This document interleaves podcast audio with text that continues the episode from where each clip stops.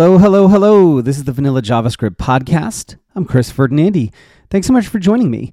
Last week, we talked about how to choose which JavaScript framework to use and how teams choose the tools they use.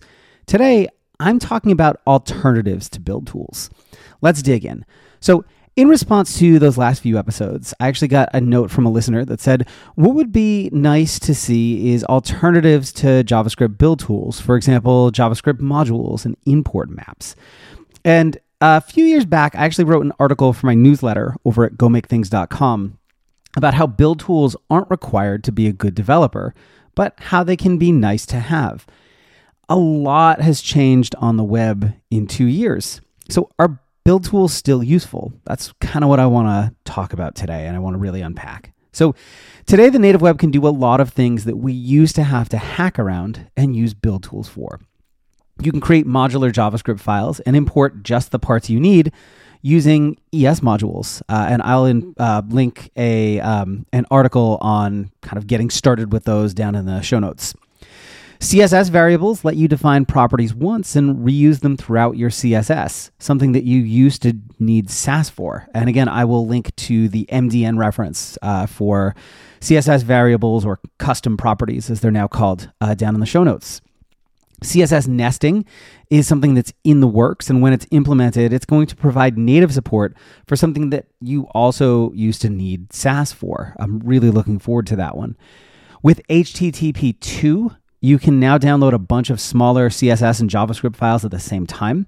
You used to be limited to just two at once, removing some of the benefits of concatenating everything into one big file. Uh, you used to want to do that for performance reasons, and now it's arguably better to split a file into a bunch of smaller pieces. Gzipping is done on the server and has a much bigger impact on JavaScript performance than minification does. And I'm going to drop a link to an article on kind of gzipping versus minification and uh, how they both work down in the notes as well. It's possible to build in a modern way and never touch a build tool, but you still may want to. Here are some reasons why. While modern web development is awesome, there are some limitations that affect performance and user experience. If you have E S modules nested a few times, the browser has to download the file, compile it, parse it, and download the nested import again before it can run. This can create notable delays in running your JavaScript. Native E S modules don't do any sort of tree shaking, uh, and I will drop a link to uh, what tree shaking is and how that works down in the show notes as well.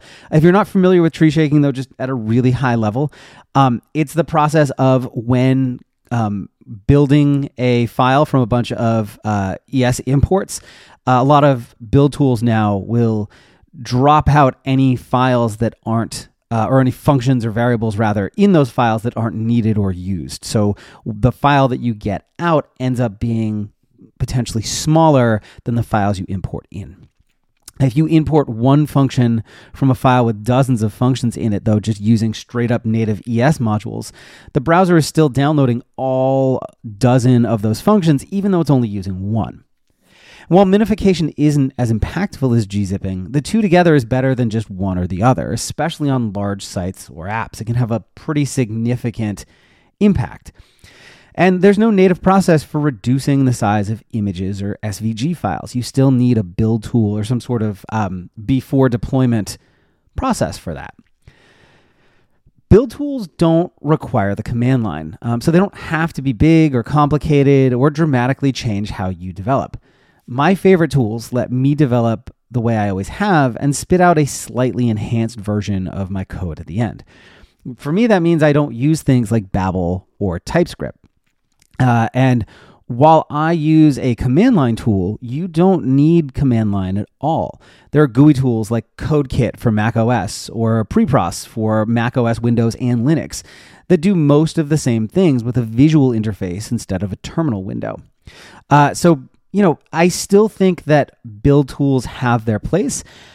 I think that a modern developer's toolkit has a build tool process that's maybe a lot smaller and leaner than what we've done in the past, or what's potentially common or viewed as a best practice today. If you're ready to make this year the year that you master JavaScript, head on over to go make things dot com, where you can access a ton of learning resources, including free projects, lessons, books, courses, workshops, and my daily developer newsletter. That's it for today. See you next time. Cheers.